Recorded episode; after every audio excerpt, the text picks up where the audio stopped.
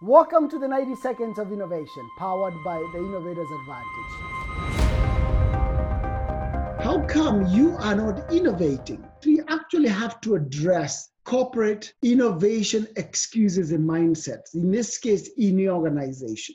Every organization has reasons why it doesn't innovate as well.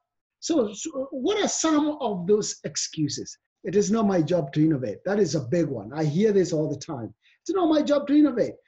You can't say innovation is not your job. You have problems where you sit every day. You should be innovating there.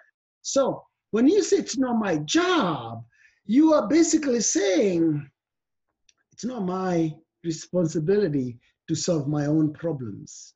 We need to address that. And if people feel that it's not their job to um, address their own problems, then we have a big mindset shift that is required in the organization. Everybody has problems where they work, they have problems either at the technical level or organizational level uh, or department level. They need to be addressing those problems. They need, need to own them, right? So uh, that is one that I hear all the time. It's not my job.